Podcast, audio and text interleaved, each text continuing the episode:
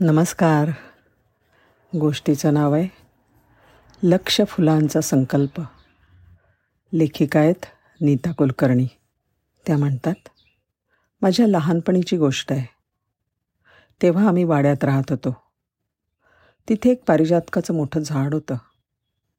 उन्हाळा सुरू झाला की आजी नियमाने त्याला पाणी घालायची.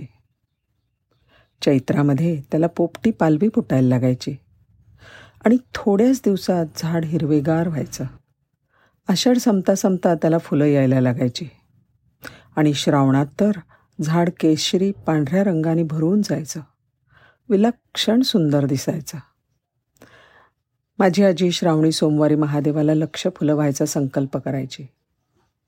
पूजेच्या दोन दिवस आधीच देवळात जाऊन गुरुजींना सांगून यायची. रविवारी रात्री घरातले टॉवेल आईच्या जुन्या साड्या चादरी हे सगळं आम्ही मुलं झाडाखाली हांतरून ठेवायचे. आणि पहाट कधी होतं असं आम्हाला व्हायचं? उठलं की आधी बाहेर जायचं. टप टप टप टप पारिजातकाची फुलं पडत असायची. खाली नुसता सडाच पडलेला असायचा. आणि आम्हाला आजीची सक्त ताकीद असायची. एकाही फुलाला हात लावायचा नाही. ती देवासाठी आहेत. मग अलगद ती आम्ही एकत्र करायचो. आणि त्यावेळेला ओम नम शिवाय ओम नम शिवाय असा जप तोंडाने चालू राहायचा. एक वेगळंच भारलेलं वातावरण तयार व्हायचं. मग आजी चादरीला गाठी मारून त्याची झोळीसारखं तयार करायची. आणि माझे वडील आप्पा सायकलच्या हँडलला ते अडकवायचे आणि मागे आम्ही सगळी वाड्यातली मुलं मुली देवळामध्ये धावत जायचं. शंकराच्या मंदिरात गुरुजींना ती फुलं द्यायची.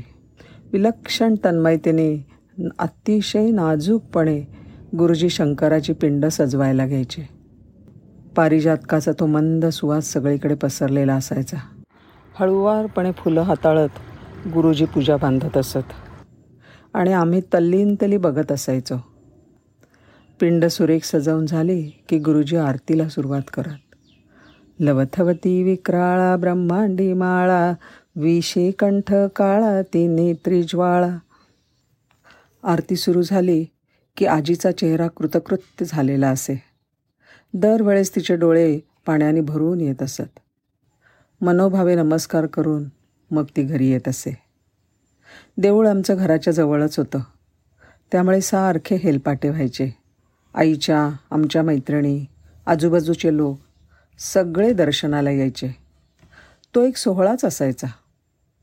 श्रावणी सोमवारी आमची शाळा लवकर सुटत असे. आणि आम्ही शाळेतून आलो की परत एकदा जाऊन दर्शन करून येत असू. आजी लक्ष फुलं झाली असतील का गं? एकदा विचारलं तिला. तर ती म्हणाली असतीलच ग. त्याशिवाय पिंड पूर्ण भरणारच नाही. तिचा तो भाबडा विश्वास होता महादेवावरचा. आता लक्षात येतं. लक्ष व्हायचं हे लक्ष नसायचंच. तर देवाकडे आमचं लक्ष जावं. यासाठी तिचा तो खटाटोप असायचा. नकळत सहज संस्कार होत राहायचे. आरत्या पाठवायच्या. तो दिवस आनंदाचा आणि सुखाचा जायचा. रोज भरपूर फुलं झाडाखाली पडायची. त्यातली थोडीशीच देवाला वाहिली जायची. आता वाटतं एक दिवस तरी सर्व फुलं देवावर विराजमान व्हावी. त्यांनाही ते भाग्य मिळावं म्हणून ती प्रथा असावी. खरं तर सणवार यासाठीच तर आहेत. आनंद घ्यायचा आणि आनंद द्यायचा. लहानपणी नकळत जे शिकवलं गेलं त्याचा आयुष्यभर उपयोग होतोय एवढं मात्र खरं. आता पारिजातकाविषयी थोडी माहिती करून घेऊ. ह्याचं शास्त्रीय नाव आहे निक्टॅन्थेस आर्बोर ट्रिस्टिस. मराठीमध्ये त्याला प्राजक्त हिंदीत हरसिंगार म्हणजे शंकराचा शृंगार ह्यानी करतात. आणि संस्कृतमध्ये शेफालिका म्हणतात.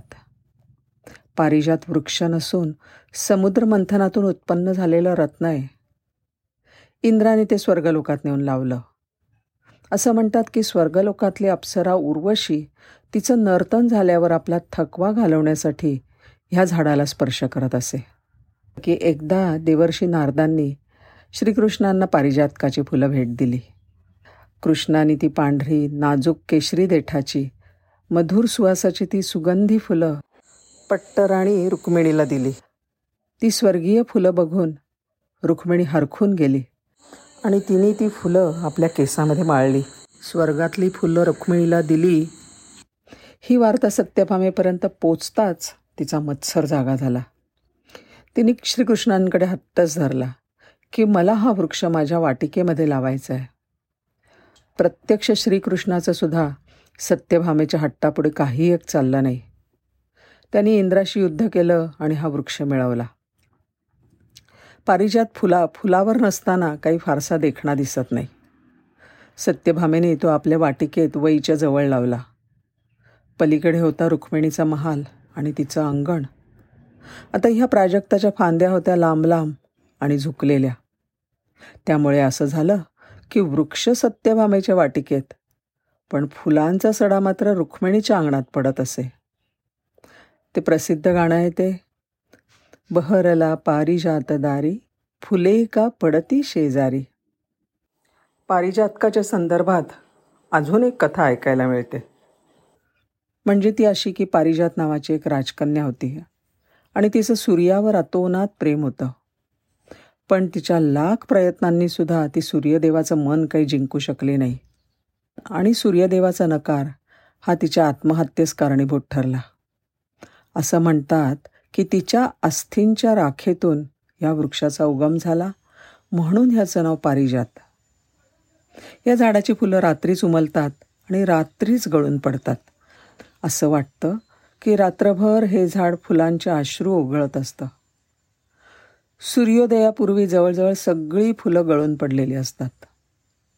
जणू काही सूर्यदेवावरचा राग हे झाड व्यक्त करत असतं. म्हणून या झाडाला ट्री ऑफ सॉरो असंही म्हणतात. या झाडाचं आयुर्वेदात सुद्धा मोठं विशेष महत्त्व आहे बरं का. आपल्या अंगणामध्ये हे झाड जरूर लावा बरं का. आणि खूप आनंद घ्या. धन्यवाद.